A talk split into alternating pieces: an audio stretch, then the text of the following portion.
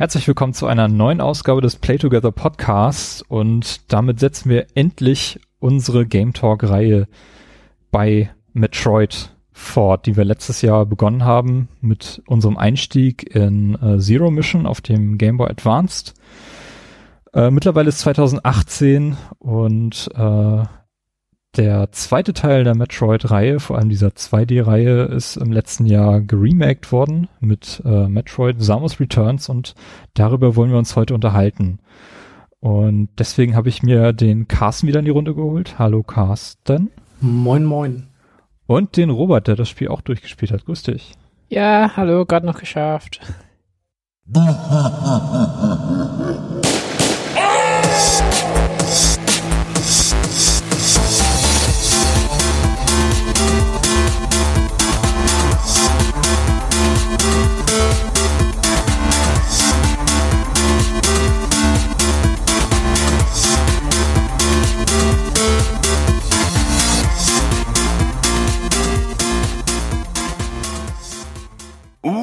Welcome. Darf ich, darf ich kurz was anmerken? Ja. Mir fällt gerade, mir fällt jetzt gerade erst auf, dass wir ja den letzten, also den ersten Game Talk tatsächlich auch über das erste Metroid gemacht haben. Das Ja. Remake vom ersten Metroid. Und dass wir jetzt über das Remake vom zweiten reden. Also, dass wir quasi chronologisch komplett richtig sind. Wir sind komplett Das richtig. so, also was so Metroid 1 und 2 so angeht. Ja, das finde ich auch sehr cool. Und das äh, wird auch am Ende dieser Episode noch eine kleine äh, Diskussion geben, was denn das nächste Metroid sein könnte, was wir hier besprechen, weil ich habe echt Bock, mich mehr mit dieser Reihe auseinanderzusetzen. Ich würde sagen, da gibt es gar keine Diskussion. Okay, gut. Okay. Carsten erklärt die Diskussion für beendet, noch bevor sie begonnen hat. Ah, ja. Ja, diese Hitze. Es sind hier 32 Grad bei mir. Wie warm ist es bei euch? 26 oder so? Ja, 31 müsste es schon sein jetzt. Oder 30. 25. Angenehme 25. Ich sitze hier im dicken Wollpullover und meiner Thermohose. Das ist nicht okay. Es wird hier tatsächlich bei mir die heißeste Woche des Jahres. Äh, ich glaube, das ist sogar heute. Heute ist Montag und noch der kühlste Tag der Woche. Die nächsten Tage geht's ja auf 34, 35 Grad hoch. Morgen wird's bei uns schlimm. Ah, Auch mit über 30 Grad. Ich habe äh, eben alle drei ähm, Haupt-Predator-Filme gesehen. Ne? Also nicht Alien vs. Predator oder so, ne? Den habe ich letztens gesehen. Äh. Aber jetzt, wo es so heiß ist, müsste so, so, so eine kommen. Ne? Die kommen immer, wenn es heiß ist. Aber ist der dritte ist nicht, ist der nicht auch schon unfassbar schlecht? Nö. Predator ist okay. Also Teil 1 fand ich mega, Teil 2 ist zu lange her, dass ich mich da gut daran erinnere, fand den aber auch noch ganz gut. Und der dritte, das ist doch der von, weiß nicht, 2011 oder so oder 9. Ja. Nee, ist okay. Okay. Ja, ja. Na gut. Kann man gucken. Und, und die Blu-rays sind gut gemacht halt. ich habe die Blu-rays auch. Mhm. Aber ich habe bisher nur den ersten gesehen. Hm. Zwei ist, ist eigentlich auch gut. Super. Uh, ja, kann ich nur empfehlen. Aber die kommen immer, wenn es heiß ist. Ja, Ja, bei Metroid gibt's ja auch solche, solche Hitzeareale immer wieder. ja. Ah. Ne, ich habe mein, mein Dingsbums-Suit nicht an. Erinnert ihr euch noch am letzten Jahr, als wir auf der Gamescom 2017 waren und äh, Metroid das erste Mal angespielt haben, Carsten? Ja. Ich glaube, das war doch eine der ersten Stationen, die wir auch äh, ja, das war gleich haben. das erste, was wir morgens gemacht haben. Mhm. Also, ich weiß, haben wir erst, nee, wir haben erst Metroid gespielt und sind dann zu Mario gegangen, oder? War das andersrum? Kann, kann gut sein, aber ich erinnere mich noch ganz gut, als wir das ausprobiert haben, weil ich war echt ziemlich gehypt auf dieses Spiel nach der E3. Es war ja tatsächlich so, dass Nintendo auf der, auf der ihrer Direct, auf der E E3 2017 Metroid Prime 4 angekündigt hat, nur mit Logo, Mhm. nichts weiter. Seitdem haben wir nichts mehr von dem Spiel gehört. Und hinterher bei diesem Treehouse-Event kam dann plötzlich Samus Returns auf, die, auf den Tisch. Und das war, wenn ich mich recht erinnere, auch eins meiner, meiner meist erwarteten Spiele des Jahres. Und es kam ja auch relativ schnell dann auch. Das war ja auch dann fast schon fertig, als sie es angekündigt haben. Haben die das letztes Jahr angekündigt oder war das schon nach diesem, äh, das Jahr davor, nach diesem, dieser Zelda Direct? Nee. Wie war das denn? Was war denn? Nee, da war, glaube ich, Pokémon noch großes Nee, da war Thema. Nee, weil ich erinnere mich, dass es halt diese Direct gab und dann halt danach einfach Metroid gespielt wurde und alle haben so nach der Direct ausgeschaltet und dann war so, okay, da läuft irgendwas Neues von Metroid und okay, was, was geht hier ab? Wieso haben die das nicht während der Direct vorgestellt, irgendwie, wenn alle Leute zugucken und spielen das jetzt, wenn irgendwie niemand mehr dabei ist? Das ist so mein, das habe ich noch so im Kopf. Ja, und ich habe das Spiel dann auch danach gespielt, also die, äh, hier Zero Mission, was wir dann ja auch verpodcastet haben, weil ich äh, diesen Hype dann auch mitnehmen wollte und das auch als Chance gesehen habe, hier in den Podcast reinzubringen. Aber dann waren wir eben auf der auf der Gamescom, haben das gespielt und dann bin ich erstmal zum Skeptiker geworden, weil ich überhaupt nicht klarkam mit dem mit dem Spiel, so wie es mir da präsentiert wurde. Ich fand den Einstieg auch recht schwierig mit dieser Mechanik, dass man ja so kontern kann. Und das ja auch dann recht häufig nutzt, sag ich mal. Ja, also du wirst ja gleich am Anfang bei dem bei dem Spiel mit dieser Kontermechanik vertraut gemacht und auch mit dem mit diesem analog Präzisionsschießen. Du Mhm. kannst ja jetzt stehen bleiben und dann 360 Grad schießen. Mhm. Und das fand ich super schwierig. Also ich hatte echt Probleme mit mich auf das Spiel ich fand das auch, ich fand das am Anfang auch echt schwer. Und das hat mich dann erstmal abgeschreckt. Deswegen habe ich das Spiel auch nicht am Anfang gespielt, als es dann rauskam, sondern ewig vor mir hergeschoben. Und dann jetzt, glaube ich, im, im April habe ich das äh, diesen Jahres dann doch relativ zügig durchgespielt, auch auf 100 Prozent. Und habe es nicht bereut. Also wahnsinnig cool gemacht. Ich habe das direkt nach Release tatsächlich gespielt und auch echt schnell durch. Also habe jede freie Minute quasi dieses Spiel gespielt. Mhm. Ähm, und war auch hellauf begeistert, tatsächlich. Und habe das auch auf 100% gemacht. Robert, Wieder, hm? ja. Ro Robert, du hast es relativ lange gespielt, ne? So immer mal so schubweise. Ja, ich mein, ich hab's einmal im Zug gespielt, als ich zwei Stunden zwischen Mainz und Koblenz gebaut habe. Das weiß ich noch. Im Winter. und dann danach äh, habe ich das erstmal nicht wieder angefasst, ähm, weil ich ein bisschen die Orientierung verloren habe auf der Karte, wo ich hin sollte. Und dann irgendwann in den letzten Wochen habe ich einfach durchgezogen. Es ging ziemlich flott. Aber ich habe nur auf 35,3 Prozent gespielt. In zwölf und halb Stunden.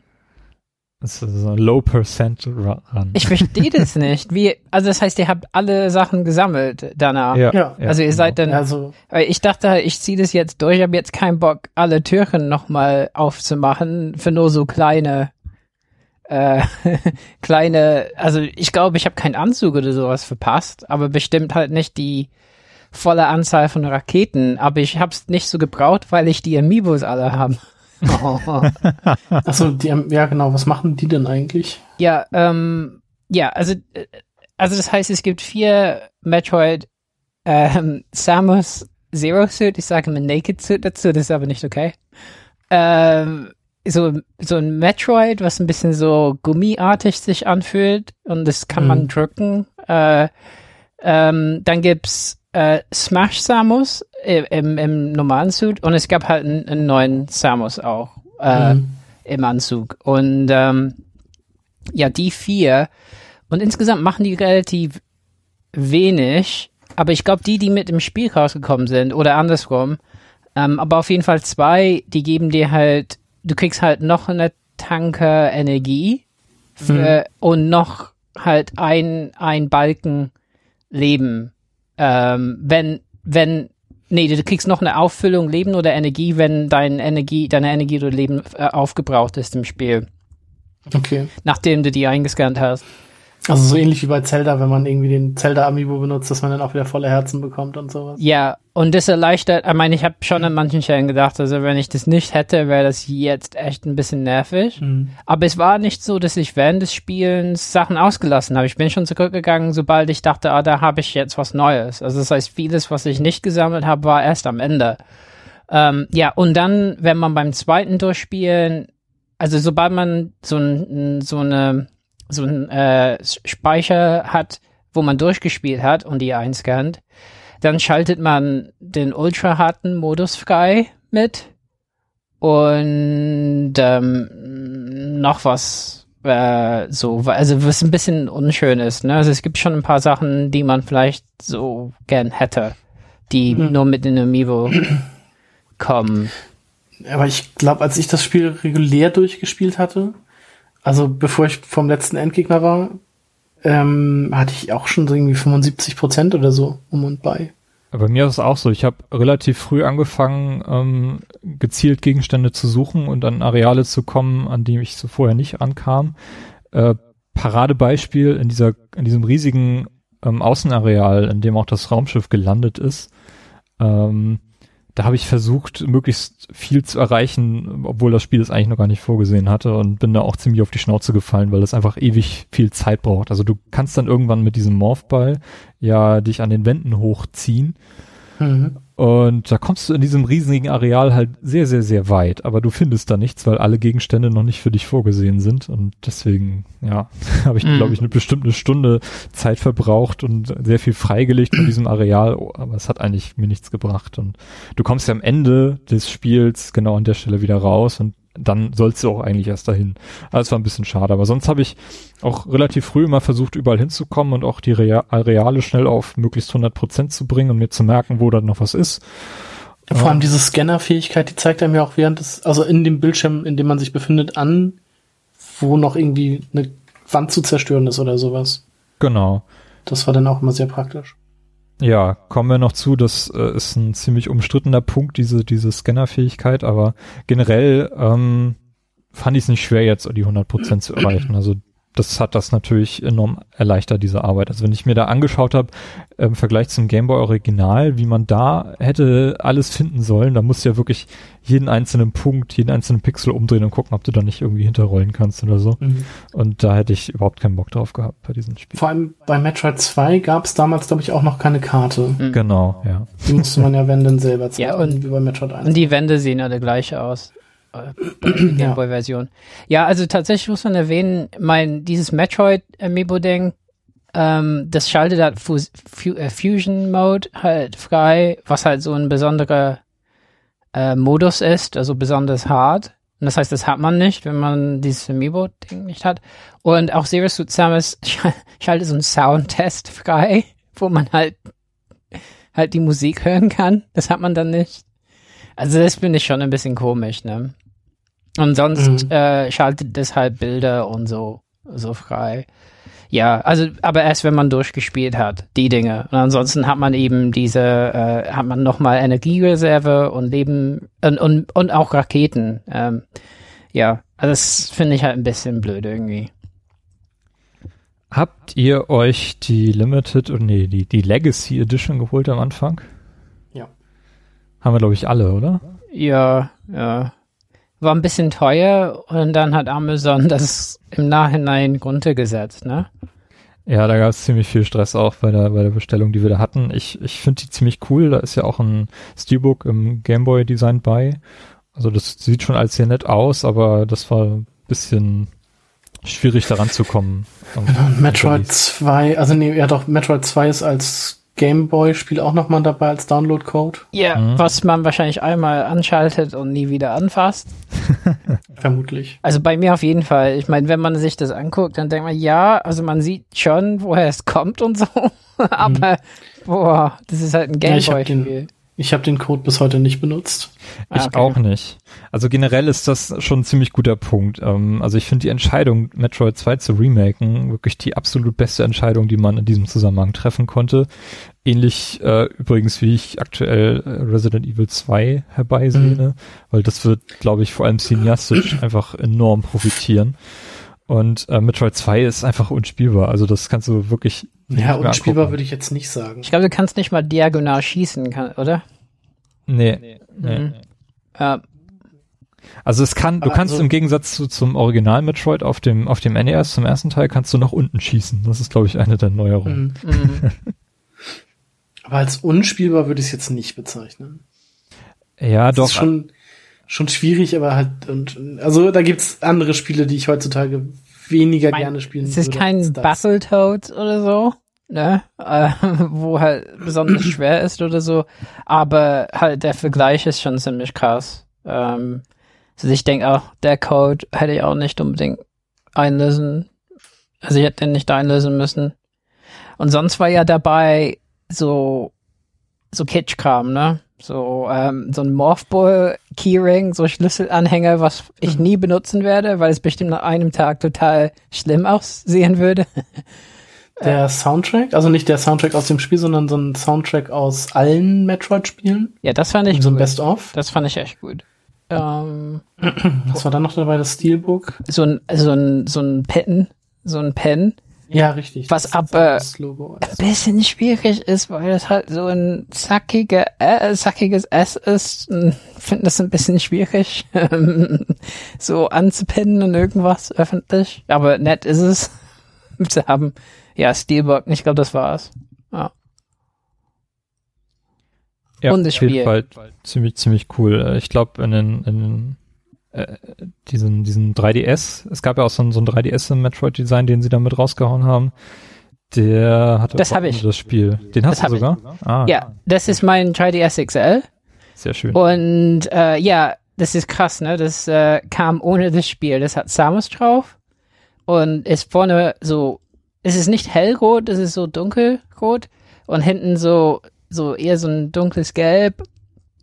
Ähm, ja, also es ist ganz nett. Hat hat hat ja äh, äh, Benny ja auch gekauft, ne?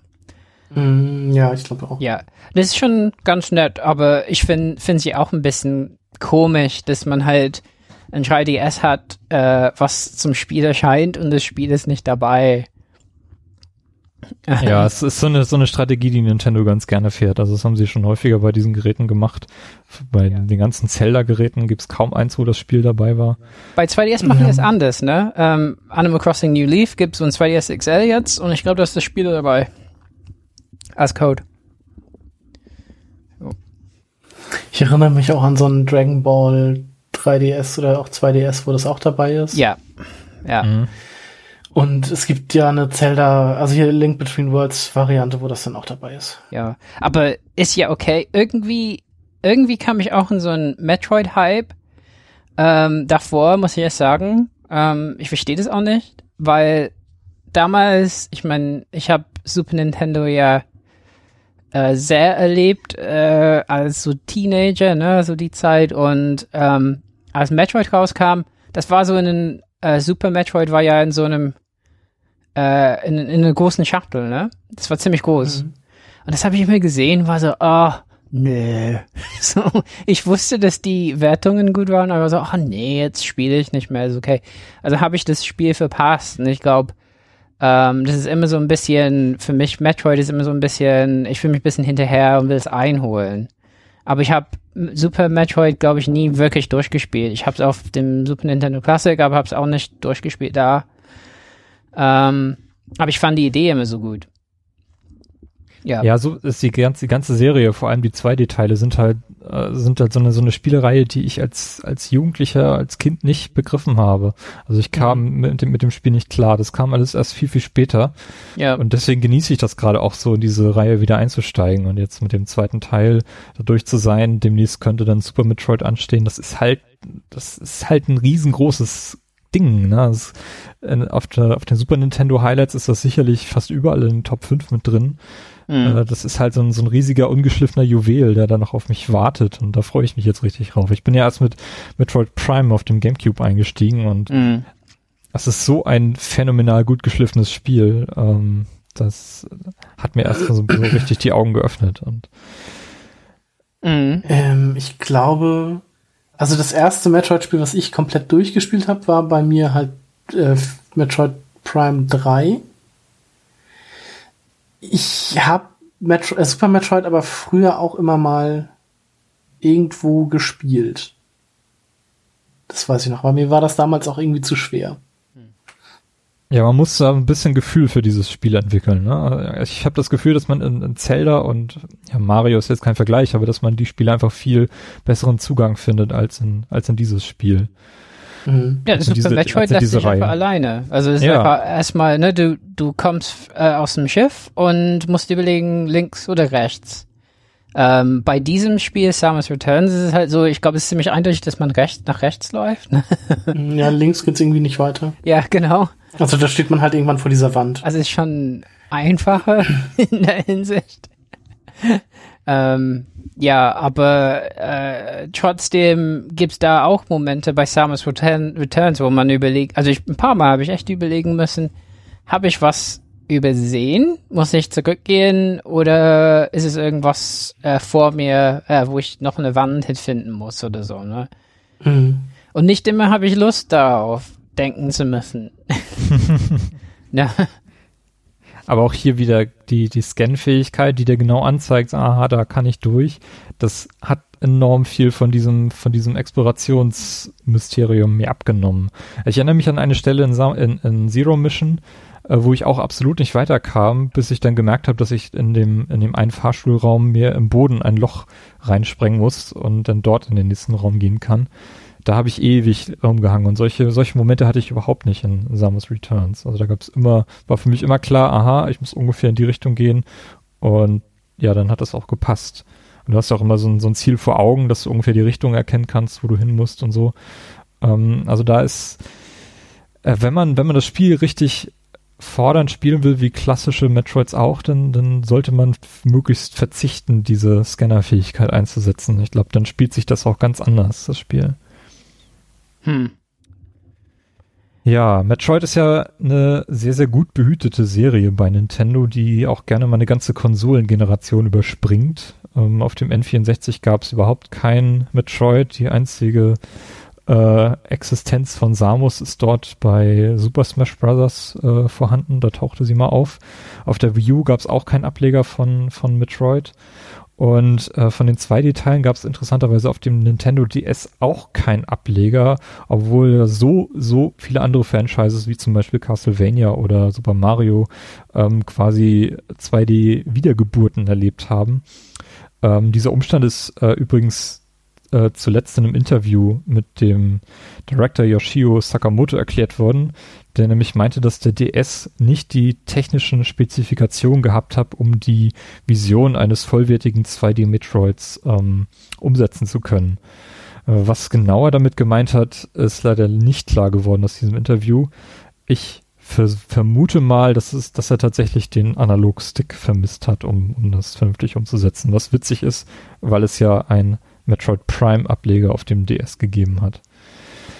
Und äh, das hat schließlich dazu geführt, dass wir jetzt tatsächlich äh, 13, 14 Jahre warten mussten, bis wir endlich mal wieder ein vollwertiges 2D-Metroid bekommen haben, nämlich mhm. das erste seit Metroid Fusion auf dem GBR oder was sogar Zero Mission, was zuletzt kam, 2003, 2004.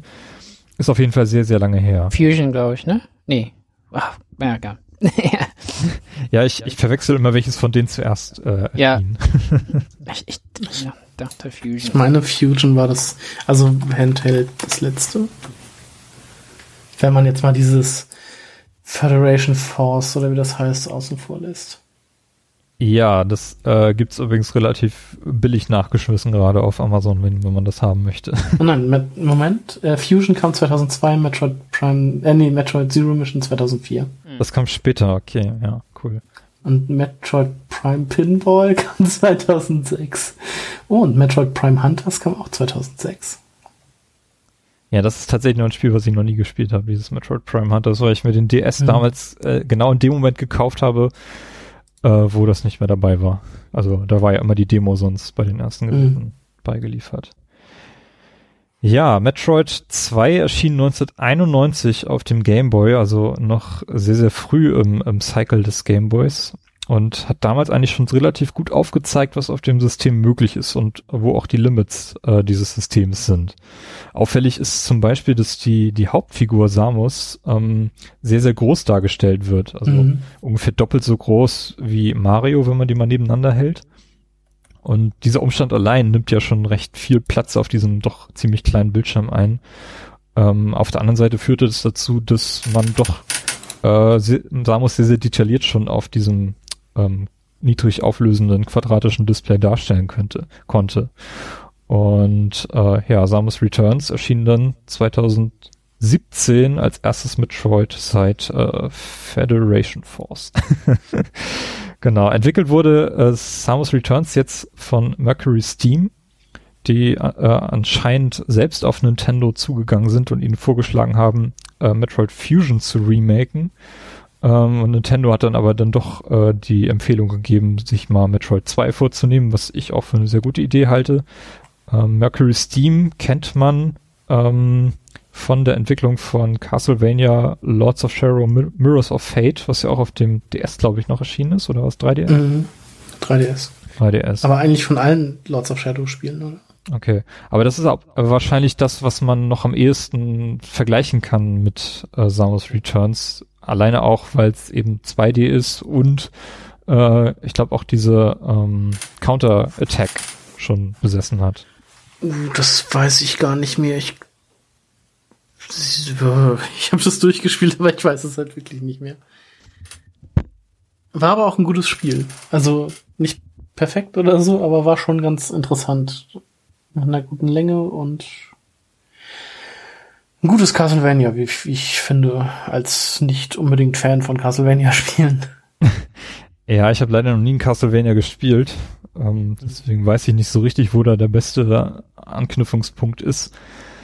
Ähm, Mit dem, äh, wie heißt es? Symphony of the Night. Symphony of the Night wird ja häufig empfohlen. Super Castlevania 4. Und äh, ja, Mirrors of Fate finde ich eigentlich auch gar nicht so uninteressant und ich hab's auch auf der Xbox 360. Also. Okay, spiel das mal. Also einfach nur mal so rein. Ich hab's auf Steam gespielt, da gibt's es auch. Äh, das ist irgendwie auch für alles erschienen. Ja. Ja, niemand aus dem Originalteam hat an dem ähm, äh, Samus Returns mitgearbeitet. Ähm, Yoshio Sakamoto ist wie gesagt der Producer des Spiels und äh, Kenji Yamamoto hat äh, als Composer den Soundtrack beigesteuert und der war auch schon bei Super Metroid dabei. Und was auffällt, ist, dass sehr, sehr viele Soundeffekte auch aus der Prime-Reihe hier in dieses Spiel gewandert ist, sind, äh, weil Sakamoto der Ansicht war, dass das diesem Spiel, diesem Style des Spiels äh, sehr gut passen würde. Mhm. Ähm, würde ich jetzt auch nicht unbedingt ähm, widersprechen.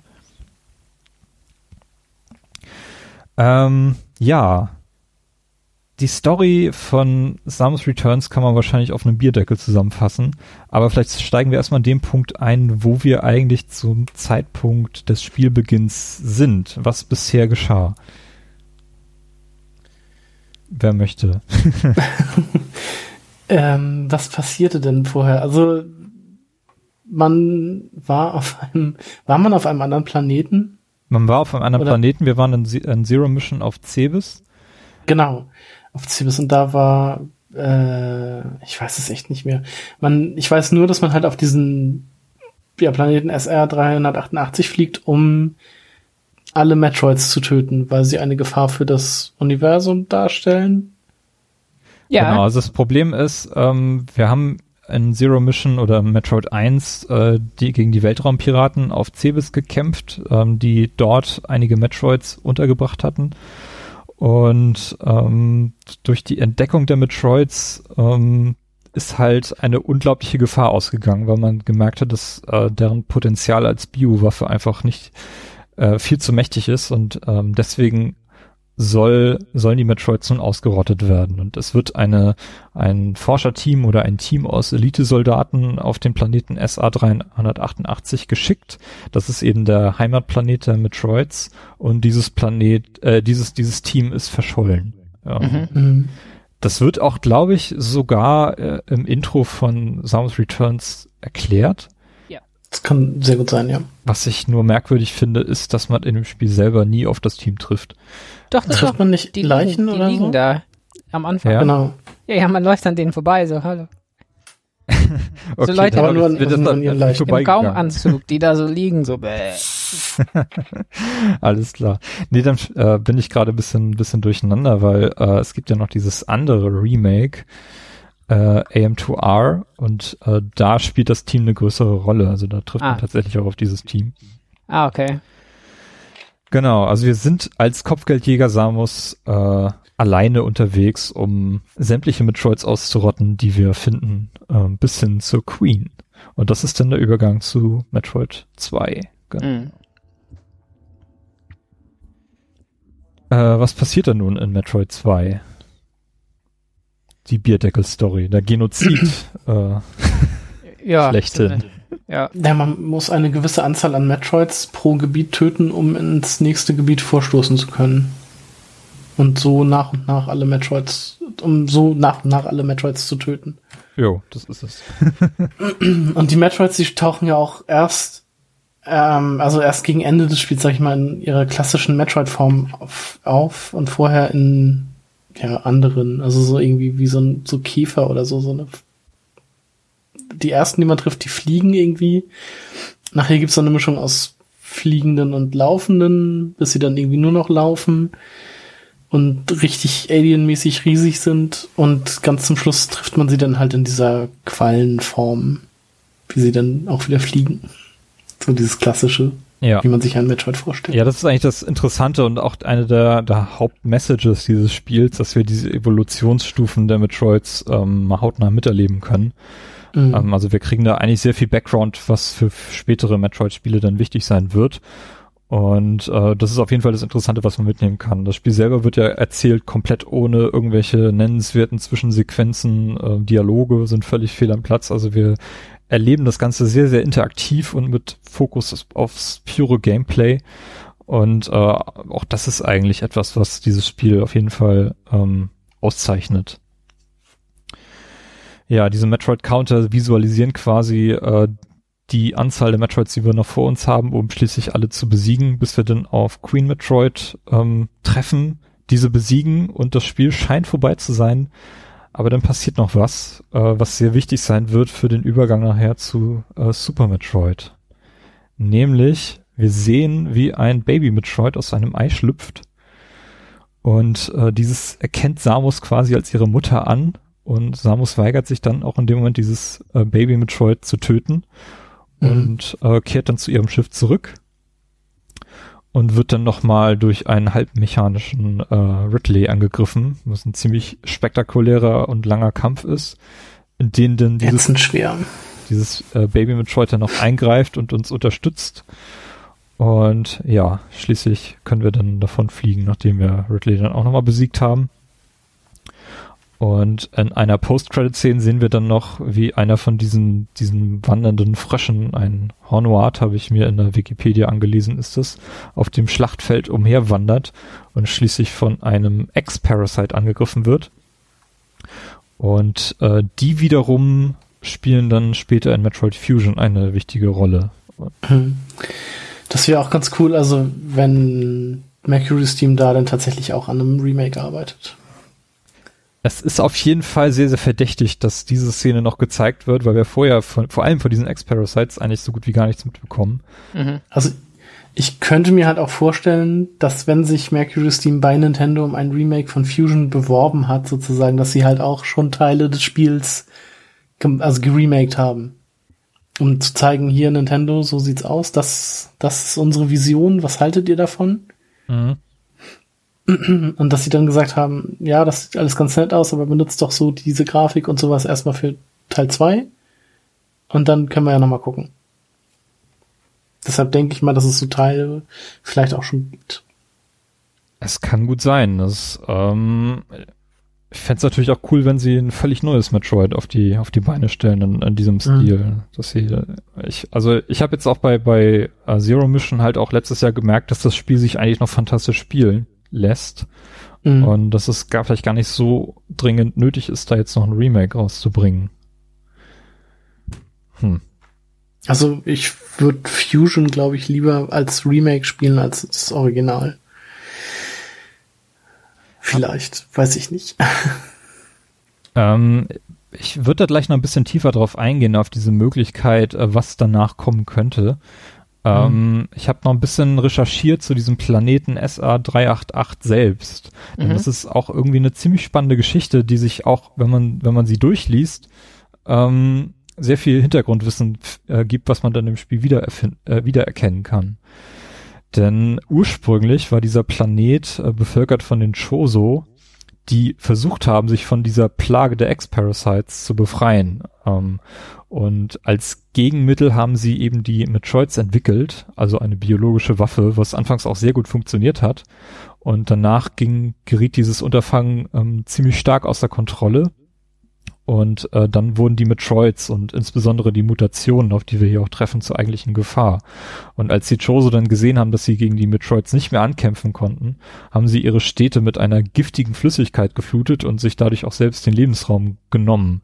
Und diese Flüssigkeit sehen wir in Samus Returns ähm, ähm, gezeigt durch diese lilane Flüssigkeit, mhm. äh, die wir nach und nach eben zurückdrängen müssen, indem wir Metroid-DNA in diese Schreine bringen, was auch mhm. immer das bringen soll. Also ja, dadurch wird das halt, wird dieser, dieser Flüssigkeitsspiegel kontrolliert.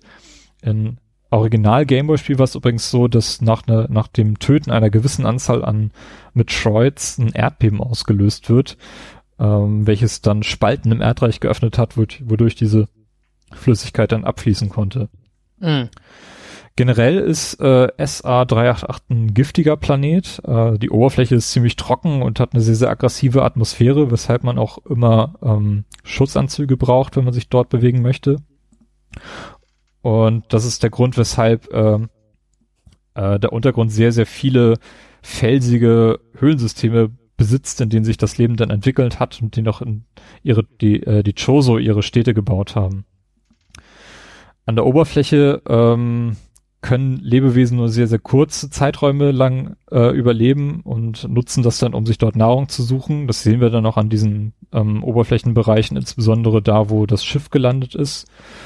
Und das Einzige, was von den Choso übrig geblieben ist, das sind diese Schreine, äh, an denen sich Samus wieder aufladen kann, an denen sie speichern kann und äh, verschiedene Robotersysteme, also Technik, die überlebt hat, die greifen uns auch an, wie diese Laserbarrieren. Und natürlich dieser gigantische Minenroboter, den wir als einen der Hauptbosse angreifen müssen. Das ist so unfassbar nervig. ich habe es gehasst. Gibt's mit dem ein oder zwei ähm, hier Autoscroller? Zwei, oder? Es gab nur einen Autoscroller. Es gab nur einen? Mhm. Aber der, der, ging, der ging ziemlich lang. Ja, das ging in zwei Richtungen. Nach ja. links und dann nach rechts unten. Ich hab's gehasst. ich hab's wirklich, ich hasse Autoscroller das habe ich wirklich gehasst. Ja, das Problem ist, äh, die äh, 3DS-Steuerung ist für mich nicht so geeignet dafür. Also ich habe halt das Problem, also unten, nach unten auf dem D-Pad ist ja Morphball aktivieren, ne? Mhm. Und ich hatte oft das Problem, dass man halt irgendwie rauskommt aus dem Morphball und dann wieder rein muss und, und dann war es halt zu spät, weil es wirklich nur um Sekunden ging. Ne? Gab es nicht auch irgendwie eine, eine schnelle Variante in diesen Morphball zu kommen mit einem Tastendruck oder so? Ja, ich denke nach In unten, oder? Mit dem D-Pad. Ja, aber irgendwie gab es auch noch eine andere Variante. Echt? Glaube ich. Äh, Bin mir aber nicht sicher. Aber auf jeden Fall ähm, fand ich das äh, nicht super dafür geeignet. Also, da, da also manchmal habe ich auch mit, ich meine, ich finde auch, also ich habe ein 3DSS seit einem Jahr ähm, und äh, mein Problem tatsächlich generell mit so Sequenzen war, dass die Steu also ich hatte ziemlich, ziemliche Kämpfe generell nach den langen Kämpfen. Ähm, weil man eben, also Kontern ist ja mit rechten Bumper und äh, Zielen, ohne sich zu bewegen, ist mit links und ich, das ist oft ein, da muss man viel greifen und, und manchmal war es echt ein bisschen anstrengend, ne? Weil die mhm. Kanten der Konsole so ein bisschen in, in die Hände so ein bisschen pressen und ähm, das fand ich ein bisschen äh, schwieriger manchmal, wo man sich echt wünscht, könnte es nicht auch für Switch auch sein. so. Aber das wäre echt noch cool. Ähm, ja, mein Guard halt diese äh, Minenroboter, äh, das ist ja ein, ein echt langer Kampf mit vielen Mechaniken. Aber auf jeden Fall, ich meine, egal wo Samus hingeht, sind die Chozo ja da gewesen. so ein Zufall und so. Und ist ja, mein, ihr Anzug ist ja so Choso-Technologie, ne? Oder? Mhm, genau. Die Samus ist ja von den Choso großgezogen worden. Genau.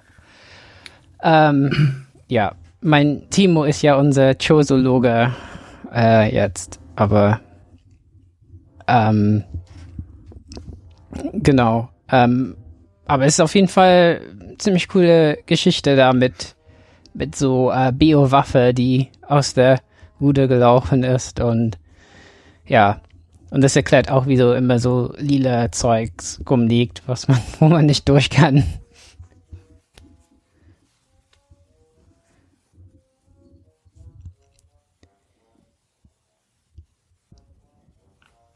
Ist Timo noch da? Ah, ah. Ha, Ha, interessant. okay. Der ist weg. Moment.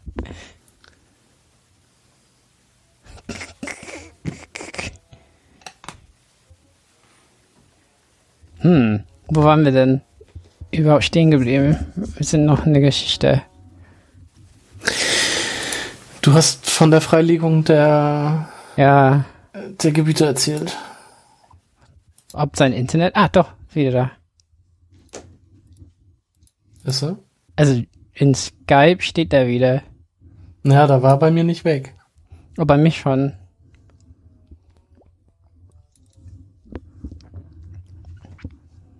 Oh. Heute will die Technik irgendwie nicht. Ob er weiß, dass er nicht mehr da ist? Oh nein. Er sagte, stopp mal.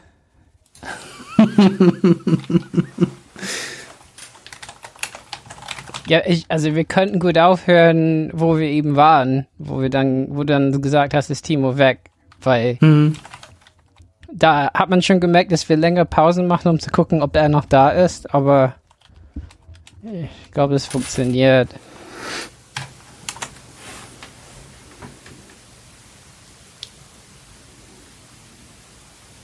Jemand spielt Trombone bei mir So ein nebenan. Blasinstrument. Ja. Das ich auch suche. Ja. Bei mir ist alles abgeschmiert und hat Skype ein Update gemacht. Jetzt sieht es komplett anders aus. das ist so krass.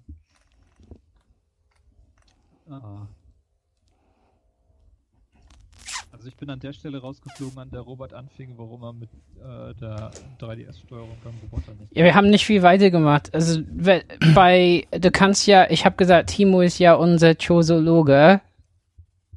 Und dann kannst du ja, kannst du ja dich wieder einschalten wieder. Ja, okay. Also wir haben davon gesprochen, dass halt immer Choso-Technologie da ist, wo die Samus ist. Und dann hat Carsten ja ergänzt, ja, die ist ja von den Choso aufgezogen und so. Die Eon-Technologie, erzähl uns von der Eon-Technologie, Timo. Da müssen wir, weil irgendwie, äh, also das ist Eon, A-E-O-N, oder? Nee, A. A- E-I-O-N? A-E-I-O-N, also fast alle Vokale hintereinander. Okay. Ja, genau. Also die, äh, äh, um da, um da anzuschließen, genau, die Eon-Technologie, ich nenne sie immer Eon, äh, ist ebenfalls ein Relikt von den Choso, die einzigartig ist für diesen Planeten und sie dient als Antrieb für verschiedene Artefakte, von denen sich Samus insgesamt vier bemächtigen wird im Laufe dieses Spiels. Und ähm, genau, welche sind das, Carsten? Also einmal diese Scannerfähigkeit, die man ja direkt am Anfang bekommt. Richtig? Als zweites bekommt man. Das- mir fehlt gerade. Das grüne Leuchten, dieses grüne Leuchten, wo man Man halt, die nicht zum Schluss? ja, danach kriegt man noch was. Also, ich weiß, dass es halt, also dieses grüne Leuchten ist halt Unverwundbarkeit. Ja. Ich dachte aber, das kriegt man zum Schluss. Ich bin mir da jetzt nicht mehr sicher. Bei mir ist es halt auch schon ein bisschen hier. Ah, das kriegt man auch schon man relativ früh, glaube ich, diesen, diesen Schild, Okay. ne? Dann gibt Mhm. es die Zeitverlangsamung Ja, das kriegt man zum Schluss. Ja. und äh, Stimmt. diesen, Diesen diesen, super MG-Schuss. diesen MG-Schuss, genau, den Beam Burst, wie er sich nennt. Mit, das nachher super praktisch ist, wenn man mit dem, kann man mit dem Wave Beam durch Wände schießen. Auf jeden Fall kann man nachher einfach durch alles durchbratzen damit und alles überall weghauen. Hm. Das super geil ist. Aber es verbraucht halt auch diese Aeon-Fähigkeiten-Punkte, die man von getöteten Gegnern aber auch wieder bekommt, wenn man sie kontert. Oder nee, generell glaube ich auch. Ah, generell auch, wenn du konterst, kriegst du halt mehr. Also dadurch lohnt sich das schon, das ab und zu mal zu machen. Ähm, ich habe vor allem bei, bei schwierigeren Bosskämpfen habe ich diesen Schild eigentlich immer ganz gerne benutzt. Mhm. Der verbraucht ja zum Glück auch nur Energie, wenn man getroffen wird. Ja, das hat auch sehr lange gedauert, bis ich das begriffen habe. Ich fand's halt ein bisschen komisch, weil irgendwie Scannen äh, hat Energie verbraucht, ja, weshalb ich auch nicht so oft gescannt habe, weil ich nicht immer so Mhm. viel Energie hatte. Und äh, das Schild habe ich erstmal dann, das war beim Wiedereinstieg, als ich das bekommen habe, war so, okay, was mache ich jetzt damit? Brauche ich das? Und so. Das Schild habe ich tatsächlich nur benutzt, wenn ich es auch wirklich brauchte. Also wenn man durch diese Stacheln und so gehen Ja, musste. da muss man durchrollen, ne? Das geht Ich glaube, ohne bei nicht. Ja. Bossen, bei Bossen habe ich das, glaube ich, nie benutzt. Ich habe s- ich hab's defaultmäßig so angeschaltet, äh, damit Mhm. ich halt ein bisschen mehr mehr Schaden nehmen kann. Mhm. Aber ähm, ja, auf jeden Fall ist ein bisschen Energieverwaltung. Und was man von den Gegnern bekommt, wenn man die tötet, ob äh, man Energie oder Leben bekommt, ist ein bisschen so ähm, zufällig, glaube ich. Ich glaube immer das, was man weniger hat. Also bei mir war es manchmal schon so, dass ich ein bisschen Engpässe hatte. Ähm, tatsächlich. Äh, Aber manchmal. du hast aber auch nur mit 30 Prozent das Spiel durchgespielt. Ja, aber immer noch so zwölf Stunden. Ich meine, das heißt, keine Ahnung, was da passiert ist. Ja, ähm, aber, aber auf jeden Fall, da ist ziemlich viel los, finde ich, mit diesen, also, ich meine, die Zeitverlangsamung, da habe ich mich schon gefragt, ob ich das nicht benutzen könnte bei Bossen, aber das habe ich eben nicht gemacht. Sondern ich glaube, man benutzt das eher, um durch so Hindernisse zu kommen, ne? Ja, genau, wenn der Boden unter einem wegbricht, dass man da äh, noch durchlaufen kann, zum Beispiel. Aber funktioniert es auch bei Bossen, dass man die Verwirrung- Weiß es nicht mehr. Ich weiß nicht, ob ich das mal benutzt habe. Mm. Weil ich glaube, die Fähigkeit verbraucht dann auch relativ viel Energie. Ja, ja. Also ich habe es, glaube ich, auch nur benutzt, um an einige Secrets ranzukommen. Also wo du an einer bestimmten Stelle eine Rakete abschießen musst und dann äh, über so ein kleines Mini-Labyrinth dann zu der Stelle kommen musst, wo du den Block dann weggesprengt hast. Und wenn du das ähm, in der Zeitverlangsamung machst, dann hast du halt äh, die Gelegenheit, da hinzukommen. Mm. Aber ansonsten, ähm, glaube ich, wenn ich sie nicht benutzen musste, es ist sowieso so ein Problem vor diesem Spiel. Du hast so viele Fähigkeiten und es gibt einige ganz wenige Schlüsselszenen, wo du dann eine Fähigkeit benutzen musst, die du das ganze Spiel eigentlich noch nicht verwendet hast, wie zum Beispiel den Ice Beam, Ja. den du Mhm. plötzlich bei einem Boss brauchst und völlig vergessen hast. Also ich hatte völlig vergessen, dass ich das Ding überhaupt habe. Ja, die braucht man ja, also mit dem Ice Beam kann man ja auch nur die Metroids töten. Also die nachher die Quallen-Metroids. Genau, nachher gibt es eine Stelle, wo, glaube ich, zehn auf einmal sind. Und Mhm. ähm, da, da brauchst du den dann plötzlich wieder. Und wenn du das nicht weißt, dann dauert das eine Weile, bis, Ich meine, bis du mit dem dahinter Ice gekommen Beam bist. kann man ja einiges machen. Man kann ja Gegner einfrieren und auf die springen, ne? Ja, Und ich glaube, damit kann man auch einige Orte erreichen, wo man halt sonst vielleicht gedacht hätte, man kommt nicht dahin. Ähm, was ich zum Beispiel vergessen hatte durch die Pause, war, dass man von den Wänden springen kann. So Walljump und so. Weil da kann man eigentlich auch ziemlich viel so hochkrabbeln irgendwie mit so Springen, ne? Ja, das und- Problem ist, du hast ja nachher diese, diese Fähigkeit, einfach ewig beliebig viele Sprünge in der Luft zu machen. Dadurch ist es Mhm. dann auch überflüssig, dass du dann diesen, diese Eisfähigkeit benutzen musst. Ja. Ja. Aber- und es, es gibt auch wieder Fähigkeiten, die einem das Spiel einfach nicht erklärt. Ja, ja, genau.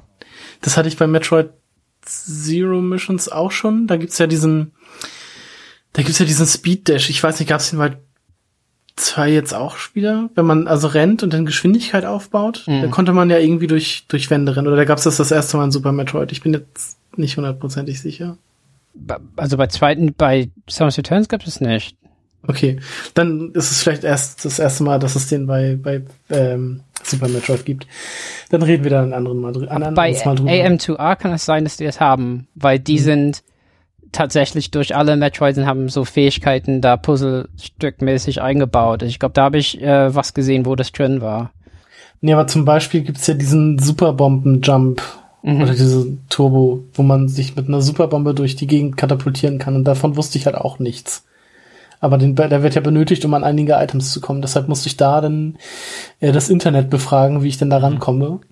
Und so, ja, du musst mit einer Superbombe einen, kannst du dich von der Wand wegkatapultieren. So, okay, das wusste ich nicht. Das muss man wirklich wissen. Also du musst dich an der Wand festkleben ähm, mit deinem Morphball, dann eine Superbombe legen und dann wirst du einfach in die andere Richtung weggesprengt, solange bis ein Hindernis kommt. Und das musst du Hm. nutzen an zwei, drei Stellen, um, um die Items dort, also wenn du alle Items finden möchtest. Ja, das Ähm. ist auf jeden Fall überhaupt nicht erklärt. Nee. Äh, ich meine, äh, bei jeder Fähigkeit gibt's schon so einen kleinen Bildschirmtext, ne? Aber ich glaube, da stand es Mhm. nicht. Es sei denn, ich habe die Nee. gelesen. Das gab's da nicht. Ähm, okay. Mein Schalten zwischen den Waffen fand ich ein bisschen nervig, weil ich eine Zeit lang eher mit, ich dachte, man musste immer mit Stylus so arbeiten beim 3DS, aber irgendwann habe ich gedacht, nee, das muss ich mit meinem Finger machen, weil man halt zwischen den Waffen schaltet äh, auf dem Touch-Display äh, unten, unten und dann immer halt ein Stylus rausholen. Also das ging ja nicht. Vor allen Dingen äh, bei einem Boss, wo man halt so äh, äh, tatsächlich die andere Waffe mal braucht. Diesen Grapple Beam, ne, mit dem du dir ja. Sachen ranziehen kannst. Ich ja, das, das geht ohne nicht. Dann ja, ich habe das Gefühl gehabt, dass das einfach einer der überflüssigsten Elemente ist in diesem Spiel. Dass sie wirklich versucht haben, möglichst viel aus anderen Metroid-Spielen hier reinzubringen und das Spiel dadurch ein bisschen zu überladen.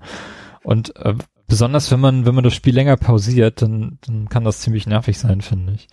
Also ich glaube, es ist auch wirklich schwer als Spiel ähm, zu unterbrechen. Also ähm, das ist ja kurz genug, dass man es eher äh, in, in eine äh, in einem Rutsch, also über ein paar Tage auch spielen kann.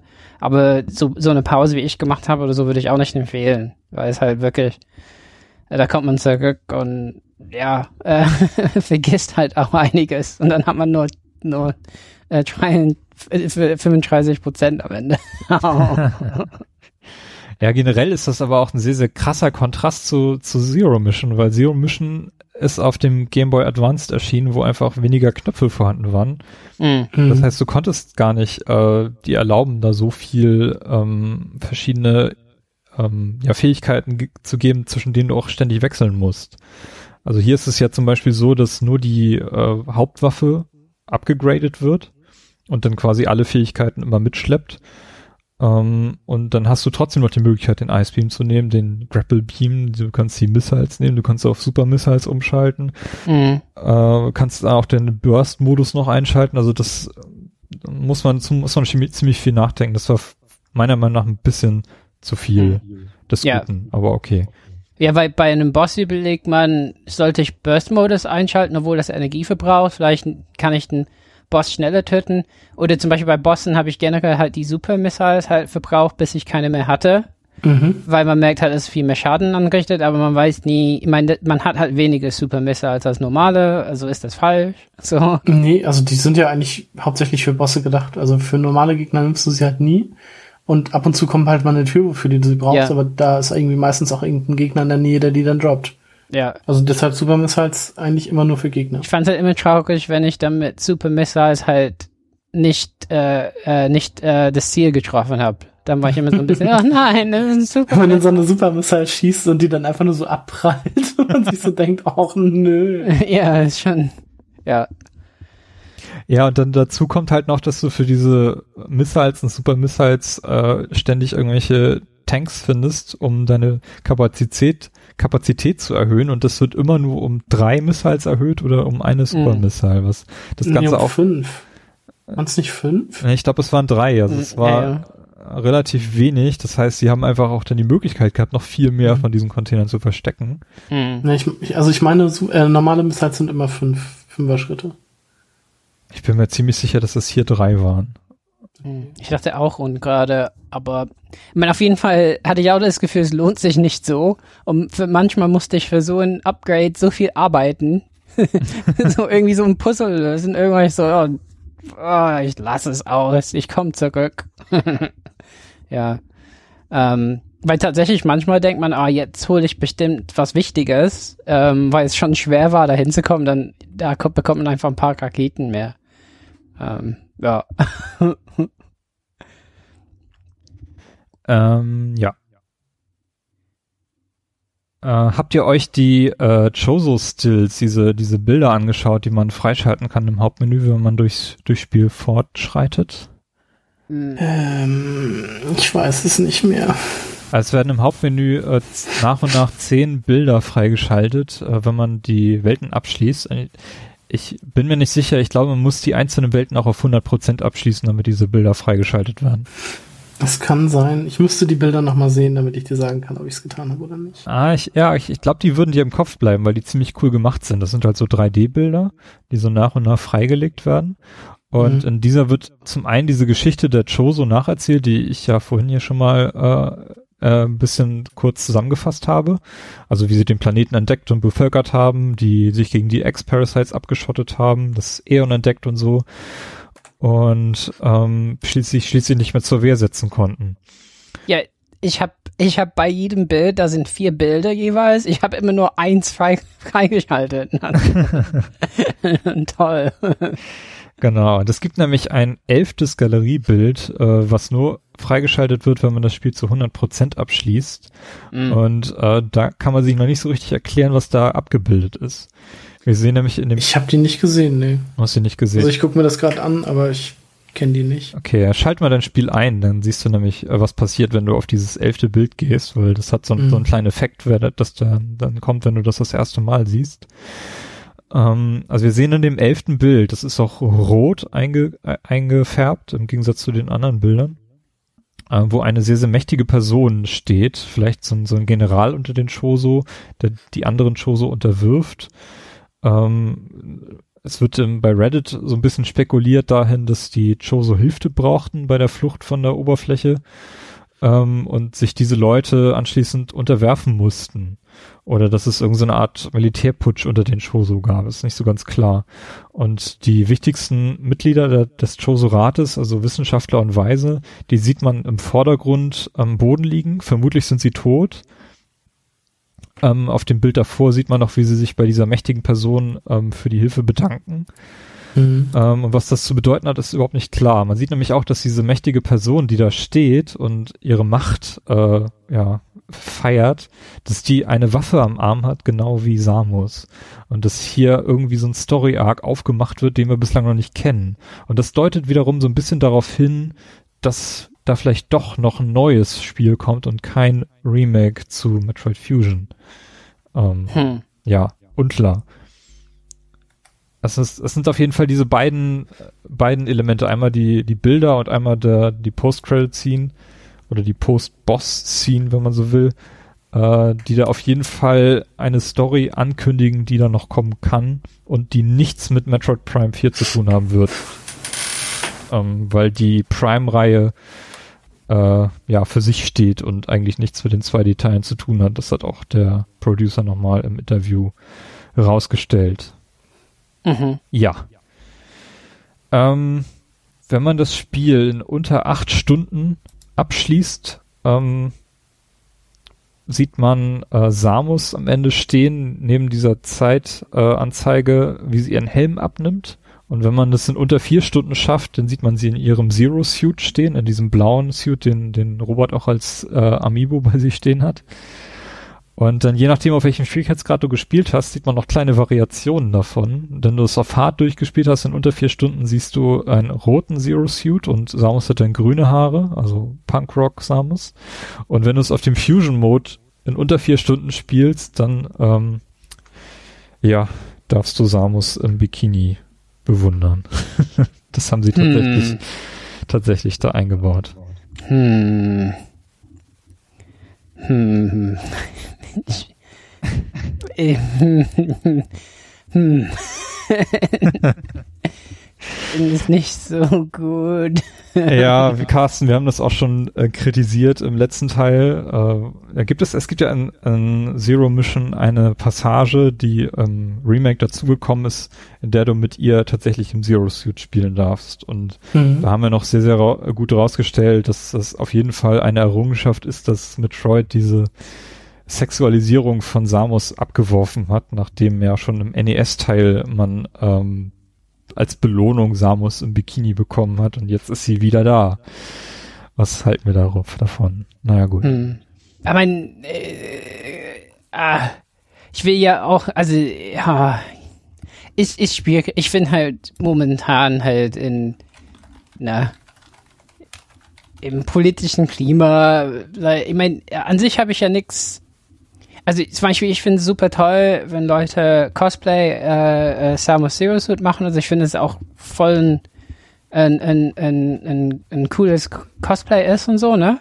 Also ich finde, das ist auch super ästhetisch und alles und ähm, und an sich, äh, ja, äh, habe ich auch nichts gegen Bikini, nur, nur natürlich das Ding als Belohnung und so ist ein bisschen ja, kann, kann man so oder so sehen, denke ich. Äh, ist einfach ein bisschen überflüssig vielleicht. Weil wieso würde Samus ein Bikini nach dem nach der Mission haben? Man, man kann nicht in dem Anzug sein im Bikini, das würde ja voll voll wehtun, ja. Deswegen finde ich diesen Kompromiss aus diesem Zero-Suit so unglaublich cool, weil der auch extrem stylisch ist.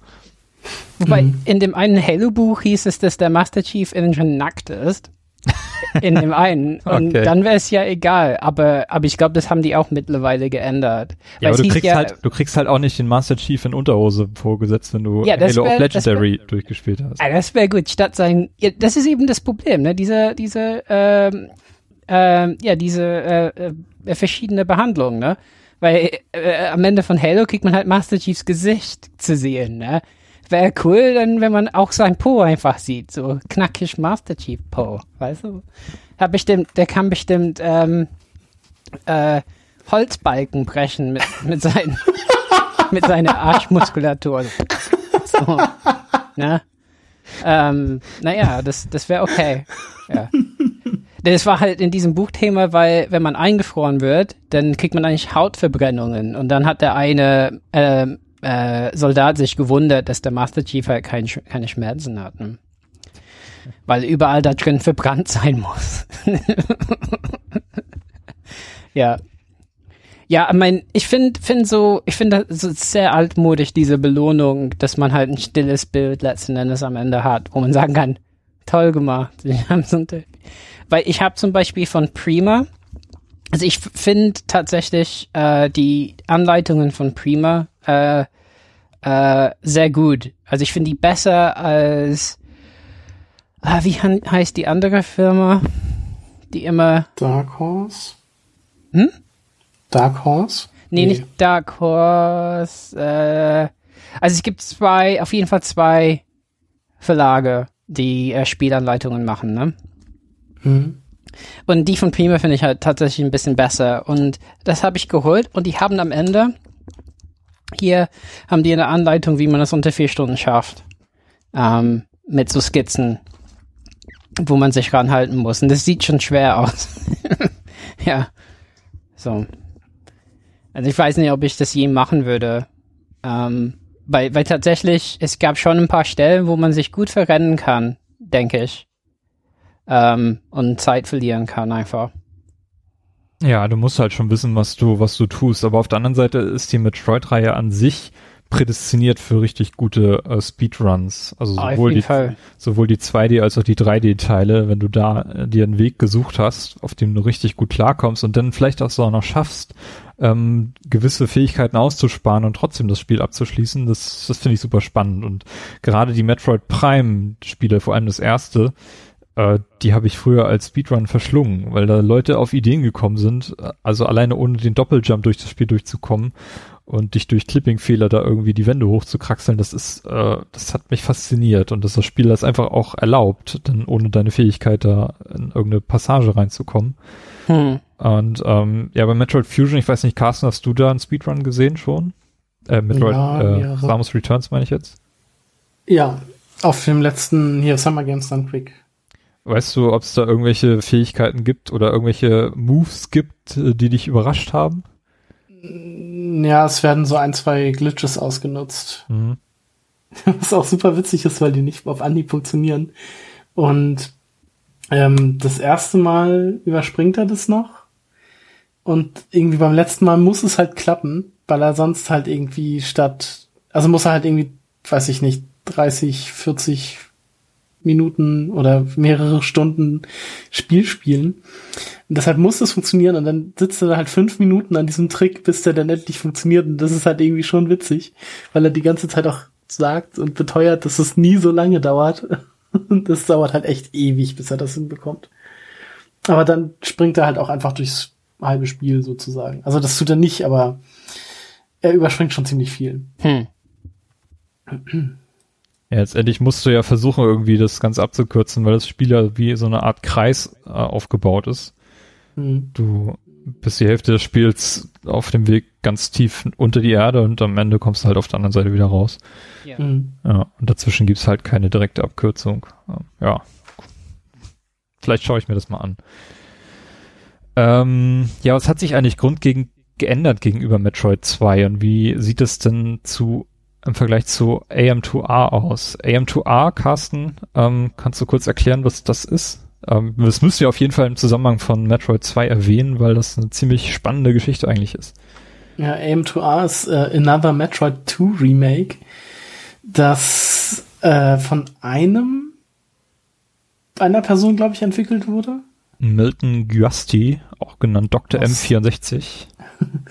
genau, der hat, ähm, der hat sich quasi zur Aufgabe gemacht, ein Remake oder ein Remastered Remake, Remake, ähm, ja, heißt es ja auch, ein Remake von Metroid 2 zu machen. Also im Grafikstil von ähm, Super Metroid oder halt so Zero Mission oder sowas halt. Und größer und auch ein bisschen anders, denk, glaube ich, ist es gemacht. Also es ist nicht einfach ein 1 zu 1 Remake, sondern es werden auch neue Elemente mit eingebaut. Also was die, was das Leveldesign oder so angeht. Das ist äh, schon etwas, das sieht schon anders aus als das Original Metroid 2. Mhm. Und es gibt halt, wie wir vorhin, glaube ich, auch schon mal sagten, oder war das im Vorgespräch, ähm, es gibt äh, alles Mögliche an Fähigkeiten aus äh, verschiedenen Metroid-Spielen, die es halt in Metroid 2 auch noch nicht gab damals. Genau, sie haben sich auf jeden Fall, ähm, also Aufgabe an das, an ein Metroid 2 Remake war es ja vor allem, ähm, zu, erstmal zu gucken, wo stand eigentlich Metroid 2, als es erschienen ist. Man muss man so sich vor Augen führen, als Metroid 2 erschienen, 91 auf dem Game Boy, da gab es halt nur Metroid auf dem NES. Und die Challenge war jetzt eigentlich nur, diese Experience auch auf den Game Boy zu bringen an sich. Und Metroid ist ja ein sehr, sehr dunkles Spiel, was dem Vier-Farb-Display auf jeden Fall nicht wirklich gut getan hat. Samus wird als helle Figur dargestellt, die Hintergründe sind fast immer tief schwarz. Und ähm, dadurch sieht das Spiel halt auch sehr, sehr ähnlich aus, egal wo du dich aufhältst, was die Orientierung auch extrem erschwert. Ähm, also die ganzen Areale sehen sich wirklich sehr, sehr ähnlich aus. Und ähm, wenn man da keine Karte hat oder keinen Spieleberater, dann ist man danach ziemlich aufgeschmissen sehr schnell.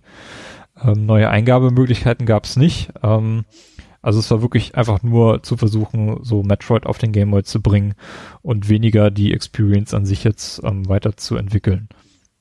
Und hier müssen die Remakes halt ansetzen.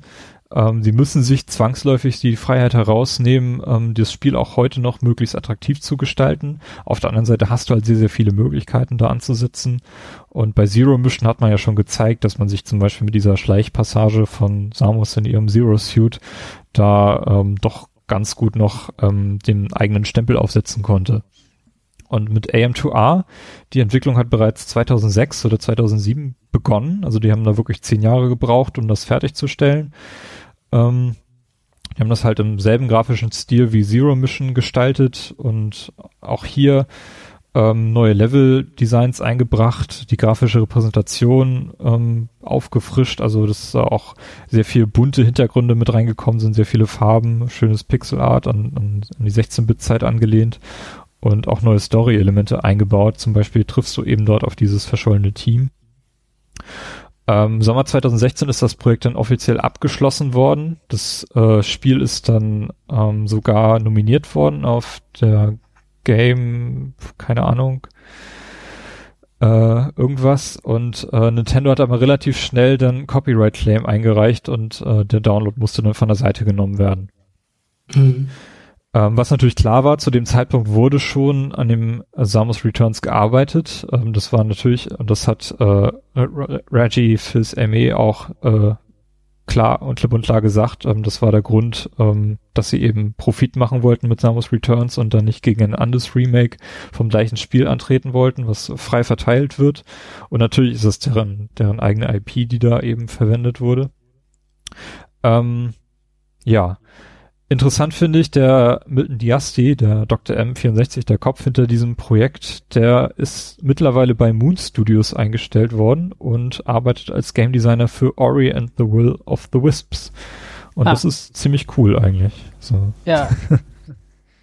und auch in Metroidvania letzten Endes, also cool. Äh, äh auch so ein, so eine, so ein Franchise, was ich ein bisschen verpasst habe. ja, ich auch leider. Ich auch leider. Carsten hat das gespielt, ja. Ja. Aber es ja, ist sehr zu empfehlen. Ich meine, wir wissen ja, Nintendo ist ja ziemlich krass bei, ich meine, ich glaube, wenn man YouTuber ist und, und kein Geld von einem Video haben will, dann baut man irgendwas von Nintendo ein. Ähm, aber ja, da ist es aber verständlich, dass die dass die nicht wollten, dass AM2R irgendwie, wobei, ich meine, die haben ja kein Geld an AM2R verdient, ne? Also Nee, bei, haben sie nicht. Also ja, finde find ich ein bisschen hm, schwierig. Naja, die wollten halt keine Konkurrenz zu dem richtigen Remake. Klar, klar. Aber Und ja, es, ist mein- ja, es ist ja nicht weg. Also wenn du willst, kannst du natürlich rankommen an das Spiel. Ja. Ja, beim Mac ist es ja eh immer, da muss man immer so Wineskin als Rapper irgendwie haben, ne, um, um die so Dinge zu spielen. Das, hasse ich einfach, ne. Ähm, aber klar, also man, man kommt bestimmt, ist wie bei Streets of Rage, ne. Es gab auch so ein Remake von Streets of Rage, richtig gut gemacht. Das ist ja letzten Endes auch nicht mehr offiziell im Netz, aber das findet man ja auch, Mhm. wenn man möchte. ja. Aber es ist schon interessant, einfach äh, Gameplay davon sich anzuschauen. Ja, schaut euch unbedingt auf YouTube an. Es gibt auch äh, einige coole Videos äh, von Vergleichen mit äh, Dingen wie halt Metroid 2 neben AM2R und Samus Returns aussieht und ähm, Mhm. das ist auf jeden Fall eine sehr, sehr spannende Geschichte, kann ich sehr, sehr empfehlen. Ich werde da auch ein, zumindest ein Video verlinken, was ich jetzt im Vorfeld auf diesem Podcast mir äh, angeschaut habe. Ähm, ja, Was die nicht gemacht haben, ist halt, ich meine, was finde ich Samus Return so ein bisschen auszeichnet, ich weiß nicht, ob es aussichert, ich weiß halt dieses Kontern, ne? Also man hat schon das Gefühl, man macht's dauernd, finde ich. Also ich, bei mir war es so. Ich habe das Gefühl, Hauptsache ich kontere was. Dann, Ich habe das nach einer Zeit immer wieder vergessen und dann irgendwann, als es dann zu schwer wurde, in Anführungsstrichen, habe ich mir gedacht, ach ja, da war ja was. Ja. Ich meine, auch bei den Bossen ist es ja so, ähm, die, man kann die ja kontern und richtig viel Schaden machen. Es geht in so eine Animation und davor gibt's so ein, so ein gelbes Leuchten. Ähm, und wenn man das verpasst, äh, kann man halt nicht halt so eine Schadensequenz machen. Und äh, das heißt, es spielt sogar da auch eine Rolle. Und ich finde, für mich ist es halt so äh, Metroid, äh, das Ko äh, Konterspiel, ja, so ein bisschen geworden. Ich, mu ich, ich muss Ja. ganz ehrlich sagen, dass mich das im Laufe des Spiels dann doch ziemlich genervt hat, diese Counter-Attack, weil das ganze Spiel darauf ausgelegt ist, äh, Mhm. dass du diese Attacke benutzt. Und ich glaube, gerade auf höheren Schwierigkeitsgraden ähm, wird das ein absolutes Muss, die einzusetzen, weil du eben Gegner sofort damit töten kannst. Aber du kommst Mhm. halt in einen Raum rein und alle Gegner, die da sind, die greifen dich sofort an. Und die Ja. sind halt so gepolt, dass du sie auch genau auskontern kannst. Also, dass sie wirklich dann diese Pause haben, die du dann nutzen kannst, um schnell den Knopf zu drücken. Mhm. Und es ist nicht so, dass ich irgendwie einen Planeten erforsche und so, ähm, dass ich auch einfach da durchrennen kann und die, die Fauna ignorieren kann, weil gerade diese, diese Flugviecher, die greifen mich immer an. Das Ganze Mhm. wird ein bisschen entschärft nachher, wenn du mit dieser Screw Attack da dich durch die Level morphen kannst, weil dann, Mhm. das, das stellt das eigentlich ganz so völlig auf den Kopf. Aber solange du die nicht hast, ist, das fand ich das relativ nervig. Und das ist auch, das spielt sich dadurch auch komplett anders als, als zum Beispiel Zero Mission, was ich jetzt als einziges Vergleichsspiel jetzt äh, ranziehen kann. Ja. Ja, Äh, mein, ich- ein, ein Vorteil hast du halt nach dem äh, äh, äh, Kontern äh, muss man nicht zielen, sondern man zieht automatisch auf den Gegner, den man halt gekontert hat, ne? Und das ist halt ein bisschen so ein Vorteil, so eine Erleichterung. Ähm, bisschen nervig ist, wenn zwei einen angreifen. Man weiß nicht, auf wen man gerade zielt. ähm, ja, ähm, nee, ich fand es auch tatsächlich ein bisschen nervig äh, gegen Ende. Also es wirkte halt nicht natürlich auf dieses Spiel integriert, sondern so noch eine Option, die wir jetzt einbauen und dadurch wirkt das ganze Spiel nicht mehr natürlich. Hm. Aber ich Aber, will, will das ja. jetzt nicht schlecht reden. Also es ist Mhm. halt ein strategisches Element. Es wird auch in Bosskämpfen dann zum Einsatz kommen. Auch äh, bei den Metroids ähm, hast du oft die Möglichkeit, das einzusetzen. Mhm. Und ähm, ich würde das Spiel jetzt dadurch nicht, äh, nicht spielen wollen. Also es, es, es passt mir persönlich nicht so richtig in das Spiel, aber es macht es dadurch nicht schlecht. Hm. Man letzten Endes, ähm, das entschleunigt ein bisschen, wie man, wie du sagst, ne, wie man durch die Levels geht. Aber andererseits hat es ein bisschen so ein, äh, ein Strategieelement, dass man immer überlegt, okay, äh, auf welchen Gegner gehe ich zuerst zu, Counterattack, fertig machen, dann nächsten und dann so kann man halt so, wenn man später ganz viel Leben hat, dann kann man eben ein bisschen Schaden nehmen und durchrennen.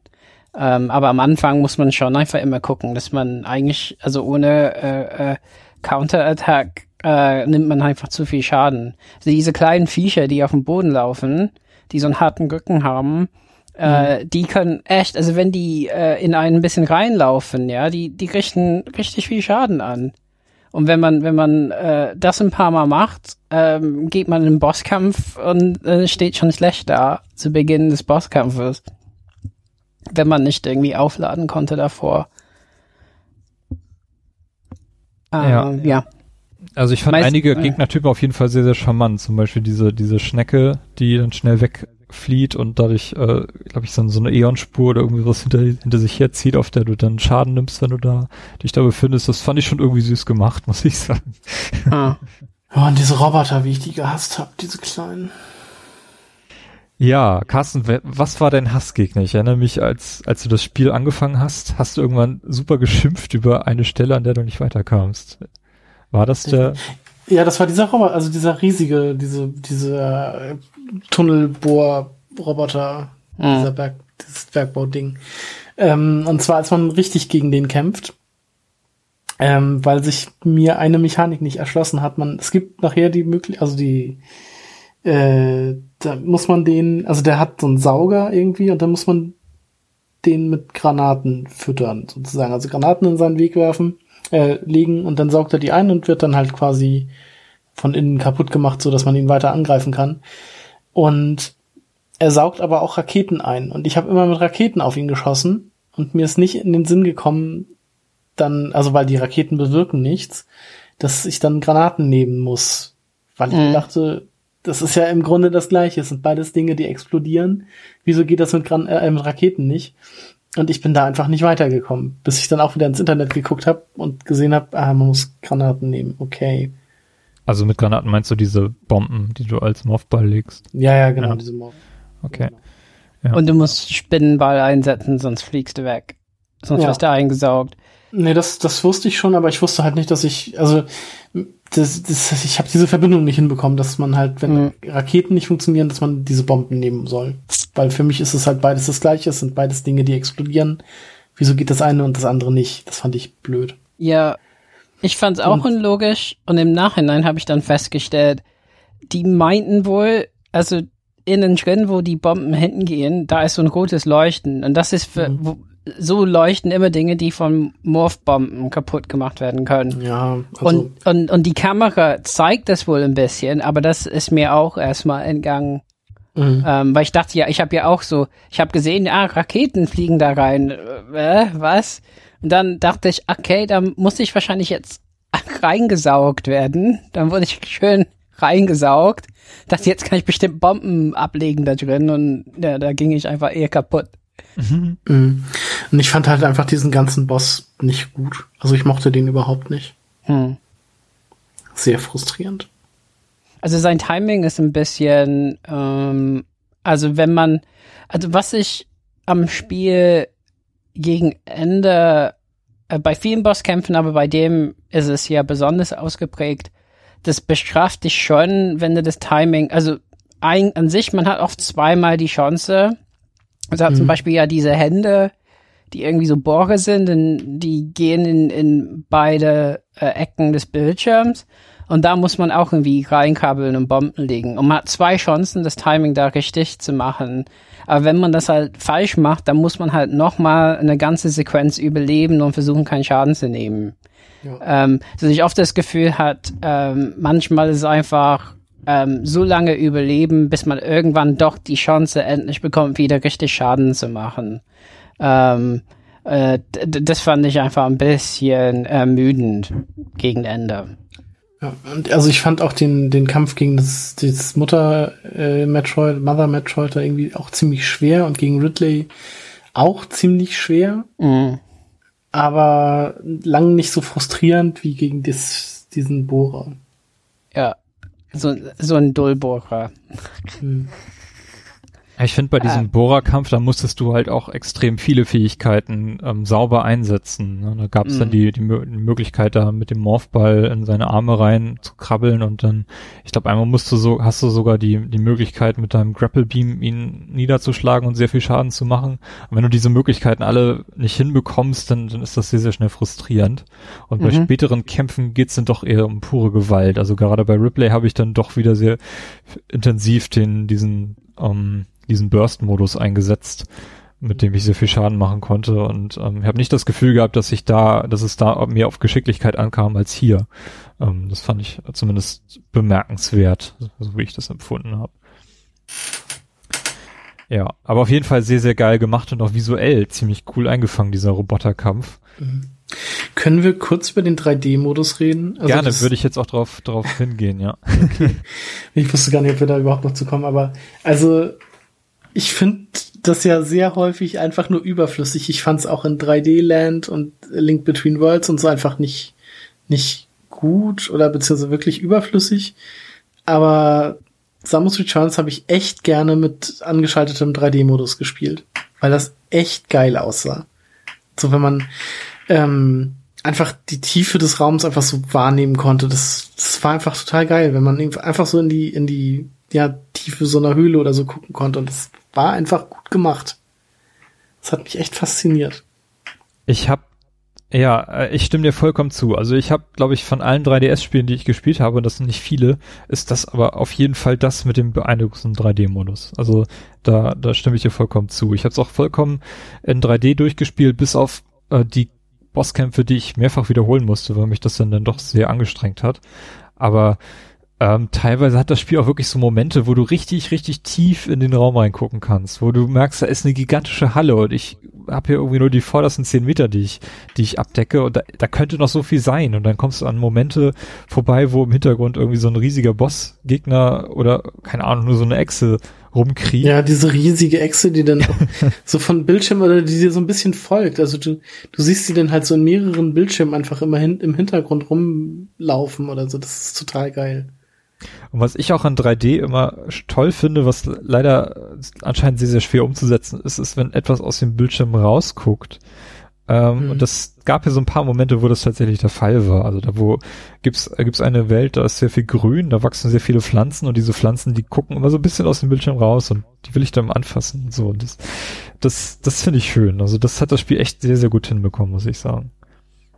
Hm. Schon komisch, dass es eigentlich zur Zeit vom 2DS XL so rausgekommen ist. Ähm, also ich fand, ohne 3D sah es halt ein bisschen flacher aus. Ich fand auch Link Between Worlds hat das ganz gut benutzt. Ähm, äh, mein, bei 3D, beim 3DS habe ich manchmal so bei schwarzen Hintergründen so ein bisschen so einen Doppelungseffekt. Ähm, was halt nicht super ist, aber wenn ich 3D ausgeschaltet habe, fand ich alles einfach viel flacher, ne? Also gerade die Hintergründe und so sehen halt echt toll aus in 3D. Und da sind auch so kleine Sachen wie so Partikel, die scheinbar so im Vordergrund des Bildschirms dann sind und mhm. sowas. Das ist echt nett gemacht. Und gerade auch die Standbildschirme am Anfang, die die Geschichte erzählen, die sehen in, in 3D extrem gut aus, finde ich. Ähm, ja. Es gab auch gerade bei den Bosskämpfen so Kamerafahrten, von denen ich gerne mehr gehabt hätte, mhm. ähm, wo, wo wirklich mal versucht wird, so ein bisschen den Raum auch zu nutzen. Ähm, also da, das hätte man wirklich noch ein bisschen ausbauen können, weil da, ja. da, da zeigt einfach der, der 3D-Modus wirklich, was er, was er drauf hat. Äh, also gerade bei, die, bei dem letzten Endbosskampf, da gibt's eine längere Kamerafahrt, die wirklich ziemlich spektakulär aussieht in 3D. Mhm. Das ist schon ganz cool. Äh, ja, du hast eben gerade erwähnt, in Zeiten des 2DS, ähm, eigentlich müsste man ja sagen, in Zeiten der Switch, ne? Warum ist das Spiel nicht auf der Switch erschienen? Hm. Also gerade 2017, ähm, wo zwar schon einige Highlights auf der Switch erschienen sind, äh, wie gesagt, Mario Odyssey, äh, Zelda, um nur zwei zu nennen. Ähm, aber warum das Spiel nicht? Warum ist das auf dem 3DS erschienen? Ich habe ziemlich lange über diese Frage nachgedacht und irgendwie noch keine plausible Erklärung bekommen dafür. Kommt ja vielleicht noch. Ich dachte, die hätten irgendwann irgendwie so eine quasi Begründung mit ein, angegeben. ähm, aber äh, ja, bin mir nicht sicher. Also äh, meine Vermutung ist, dass sie äh, das Spiel als Low-Risk-Title rausbringen wollten. Also dass sie auf jeden Fall eine Plattform haben mussten, wo die Basis gut genug ist, also groß genug ist, dass sie auf jeden Fall genügend Einheiten verkaufen können, inklusive Amiibos und Legacy Edition und 3DS Sondermodell und so. Ja. Und gleichzeitig die Entwicklungskosten halt niedrig halten wo wollten, da sie zum Beispiel jetzt nicht auf HD entwickeln müssen und so, sondern auf der Plattform, auf der sie eben alles ja schon beherrschen. Und durch den 3D-Modus hat Samus Returns aber auch auf jeden Fall einen Unique Selling Point, weil das Spiel wird auch deutlich rezipiert für diese tolle 3D-Umsetzung. Also das habe ich nicht bei, bei vielen anderen Spielen so in der Form gesehen. Und ich glaube, die letzten Pokémon-Titel, die erschienen sind, die haben ja nicht mal mehr einen 3D-Modus mitgeliefert gehabt. Mm. Nee. Mein Sakamoto-san, der hat ja selbst was dazu gesagt. okay. okay. Ähm, also der sagt halt, ähm, dass er tatsächlich 3D halt benutzen wollte. Und ähm, der war auch daran interessiert, ähm, dass es halt so du äh, Dualbildschirme, also zwei Bildschirme gibt, wo man halt eine Karte dauernd hat und auch äh, halt bedienen kann mit Anfassen ähm, da, da, da drauf. Ähm, und äh, deswegen fanden die, dass das die richtige Wahl war, sagt er. Ähm, ja, da gab es einen Artikel. Ja, das, das, ergibt, das ergibt Sinn und ein Zusammenspiel mit eben dieser Scannerfähigkeit ist das natürlich auch etwas, was das Spiel unglaublich erleichtert. Also das, allein die Möglichkeit zu haben, die Karte ständig im Blick zu haben, ähm, macht das für mich auch wirklich, wirklich sehr viel besser spielbar, muss ich sagen. Hm. Ähm, hm. Aber klar, Switch wäre ja auch super gewesen. Ich meine, äh, ja, äh, wäre auch super, aber muss auch sagen, ich habe deswegen auch gesagt, okay, jetzt hole ich einfach ein 3DS, äh, obwohl die Konsole am Aussterben ist, weil man halt einen Katalog hat, was man ziemlich leicht halt, ne, da kann man die Cousinen noch picken, relativ billig. Ähm, Im Gegensatz zu Brexit, ho, ho, ho. Äh, und dann, ähm, äh, und ähm, äh, und Metroid gibt's ja auch. Also das heißt, äh, äh für Nintendo find, ist das ein Gewinn, wenn so Leute wie ich, die äh, sich gewehrt haben gegen den 3DS, sagen, okay, jetzt, jetzt hole ich doch mal ein 3DS für. Ähm, ja. Du hast ja jetzt also Metroid und Zelda gespielt, ne? Also wirklich zwei absolute herausragende Vertreter ja. dieser Plattform, ja. Ja. Und könntest und jetzt auch noch auf, die, auf, auf, den DS zurückgreifen, die funktionieren ja auch die Spiele. Ja, ich habe äh, Chrono Trigger habe ich noch. Mm, okay. okay. Äh, ähm, auf jeden Fall. Ähm, man muss halt sagen, ähm, ich finde äh, generell, dass es ein bisschen besser ist als, als, als die Vita, muss ich sagen, im Nachhinein. Aber ja, aber Samus Return, Returns ist halt wirklich, also es fühlt sich nicht an wie irgendwie so ein altes Spiel, altes Spiel, ne? Das war nicht irgendwie so, ach ja, äh, ähm, es ist zwar ein Remake, aber ähm, auf alt, ziemlich alte Hardware, muss man sagen, ne? Mhm. Aber durch den 3D-Effekt und so wirkt es noch frisch, finde ich. Und musikalisch und Ton und so, muss man sagen, ist es halt top. Also es ist halt, äh, äh, es klingt alles ja toll und äh, äh, äh von daher äh, war das schon ein, ein, ein, ein ziemlich cooles Spiel. Letzten Endes eines der letzten neuen Spiele, was, was für diese Konsole erscheint, ne? Mhm. Ja. Also im Moment sieht man auch etwas ziemlich Interessantes, dass äh, einige Spiele ähm, vom äh, von der Wii U portiert werden auf den 3DS und auf äh, die Switch gleichzeitig, zuletzt mit Captain Todd. Mhm. Also äh, vielleicht ist es auch ein Zeichen, dass da äh, Samus Returns irgendwann doch noch den Weg auf die Switch finden wird. Ich hoffe es sehr. ja, wenn Nintendo, ja, wenn Nintendo sich zusammenreißt, kann ich mir auch vorstellen, auf jeden Fall. Aber das Problem ist ja, die müssten dann tatsächlich diese Bedienelemente irgendwo anders hin tun. Ähm, das heißt, die können es nicht. Ähm, ja, die müssten sich schon ein paar Spieldesign-Ideen äh, machen, bevor die das einfach portieren.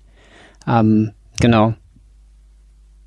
Ähm, aber ich denke, bei einem besseren Bildschirm ähm, würde der 3D-Effekt nicht unbedingt auch fehlen oder so. Man tatsächlich, ich wollte es nicht auf meinem kleinen 3DS spielen, ne, ohne XL-Bildschirm. Mhm. Das fände ich ein bisschen klein teilweise einfach. Ähm, weil Samus ist ja ziemlich klein. Also ich finde halt als ähm, Figur ist, also grafisch ist Samus eigentlich ziemlich ausgedehnt, ne? Also ziemlich lange Beine und hat äh, halt voll so breiten Stand oft, ne? Äh, Gerade nach dem Counterattack und das finde ich sieht richtig gut aus. Ähm, Aber trotzdem, da ist ziemlich viel auf dem Bildschirm. Ähm, also das, es gerade noch, finde ich, ging bei meinen Augen und, und 3DS. XL. Ja, ja. Ja. Also ich habe mich an den großen Bildschirm auch gewöhnt, auch wenn er so doch sehr grob pixelig aufgelöst ist. Ähm, aber bei Ja. dem Spiel hat mir das jetzt eigentlich nicht wirklich verhagelt. Also sie verzichten ja auf, auf Anti-Aliasing und so, solche Geschichten. Ja. Ähm, das schafft die Plattform ja, glaube ich, sowieso nicht und das würde auf dem Bildschirm auch nicht funktionieren. Aber ähm, nee, es sieht wirklich, wirklich top aus. Da kann man, kann man eigentlich nichts Mhm. sagen. Hm. Ja. Ich würde sagen, wir haben jetzt noch eine Frage offen, nämlich, äh, wie geht's weiter? Welches Spiel knüpft an dieses Spiel an? Und Carsten, du hast die Diskussion ja schon zu Beginn der Episode unterdrückt. Ja, und du hast sie während unseres äh, Game Talks hier auch schon beantwortet, genau. weil du das selbst gesagt hast, dass du das Spiel als nächstes spielen willst. Ähm, ja, Metroid, äh, Super Metroid. Das Super ist Metroid, der, richtig. Ist der Nachfolger, also der storytechnische Nachfolger, weil es da ja darum geht, dass Samus das, den Baby, das Baby Metroid auf eine Forschungsstation bringt, wo es dann von vom Pir äh, Space Pirate Captain Ridley Rip, Ripley Ridley Ridley Ridley, genau. nee Ripley Ridley, Ripley ist Alien. dann hat Timo das im Dokument falsch geschrieben oh, okay. nein. ähm, ähm, von Ridley wieder gestohlen wird und wieder nach äh, Cebes gebracht wird, ne? Ist das das? Ja, ne? Der Heimatplanet, äh, der- der, Planet aus Teil 1. Ja, genau. Mhm. Genau.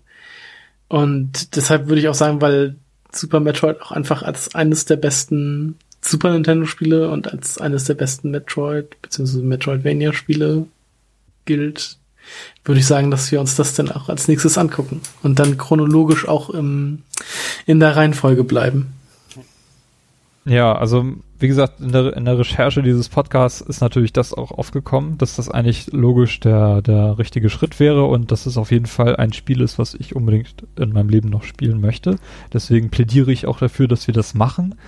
Ähm, auf der anderen Seite, Metroid Fusion ähm, wird jetzt auch, glaube ich, ziemlich dicht an dieses Spiel anknüpfen, eben weil jetzt im Nachhinein eine Forschungsstation, eine biologische Forschungsstation in der Umlaufbahn von SA388 eingeführt wird und dann diese Ex-Parasites studiert werden Mhm. und ähm, dort einiges los sein wird. Aber ich, ja, ich bin, wir werden, wenn wir diese Spiele uns vornehmen, dann auch genauer nachforschen, wie jetzt diese Anknüpfpunkte sind und ob es auch noch einen Link zwischen Fusion und Super Metroid gibt in irgendeiner Art und Weise. Aber logisch richtig wäre es jetzt auf jeden Fall mit Super Metroid weiterzumachen und äh, das sollten wir auch tun. Ja, auf jeden Fall. Gut, ich würde sagen, haben Metroid wir. Fusion, Metroid Fusion ist ja auch das letzte Spiel der Timeline. Ja, also es ist wie, äh, es ist halt ein bisschen verwirrend mit den Prime-Spielen, aber ähm, Ja, stimmt, die Prime-Spiele äh, spielen ja alle noch nach Teil 1 und vor Teil 2. ich habe, also es gibt, ich weiß auch nicht, wer diese Timeline zusammengestellt hat, ob das Fans waren, ob das eine offizielle Timeline ist, aber durch dieses Naja, Interview mit, Geschichte, mit also es Sakamoto, wird ja Geschichte erzählt, deshalb. ja, also durch, durch das Interview mit Sakamoto ist halt doch rausgekommen, dass, dass er persönlich der Ansicht ist, dass die Prime-Spiele eine komplett eigene Saga sind und nichts mit den zwei Detailen zu tun haben. Aha. Mhm. Ähm, ja, da kann man jetzt natürlich so oder Auch- so argumentieren. Ja, gut. Aber gut, Super Metroid wird äh, das nächste Spiel unserer Game Talk äh, Metroid-Reihe sein, wahrscheinlich erst 2019. Aber das äh, wird ja dadurch äh, nicht schlechter, das Spiel. Spielen kann man es natürlich auf dem äh, Super Nintendo Classic oder auf dem 3DS oder auf einem Emulator seiner Wahl. Vielleicht ja auch Oder auf dem irgendwann Super mal, Nintendo. vielleicht auch irgendwann mal auf der Switch. Wer Mhm. weiß. Gut, Carsten, Robert. Ich hoffe, ihr hattet so viel Spaß mit dem Spiel wie ich. Durchaus. Ja. Ja, ja, ja, ist, ist okay. Das, Samus ist, also Samus ist halt richtig cool. Also, wenn, ähm, ja, ähm, genau. Also ich mag mein, mein 3DS mit Samus drauf. Sehr gut.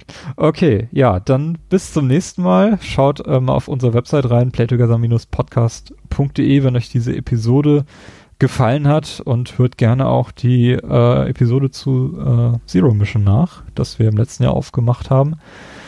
Ähm, ja, ich würde sagen, war's für heute. Bis zum nächsten Mal und euch weiterhin frohes Zocken.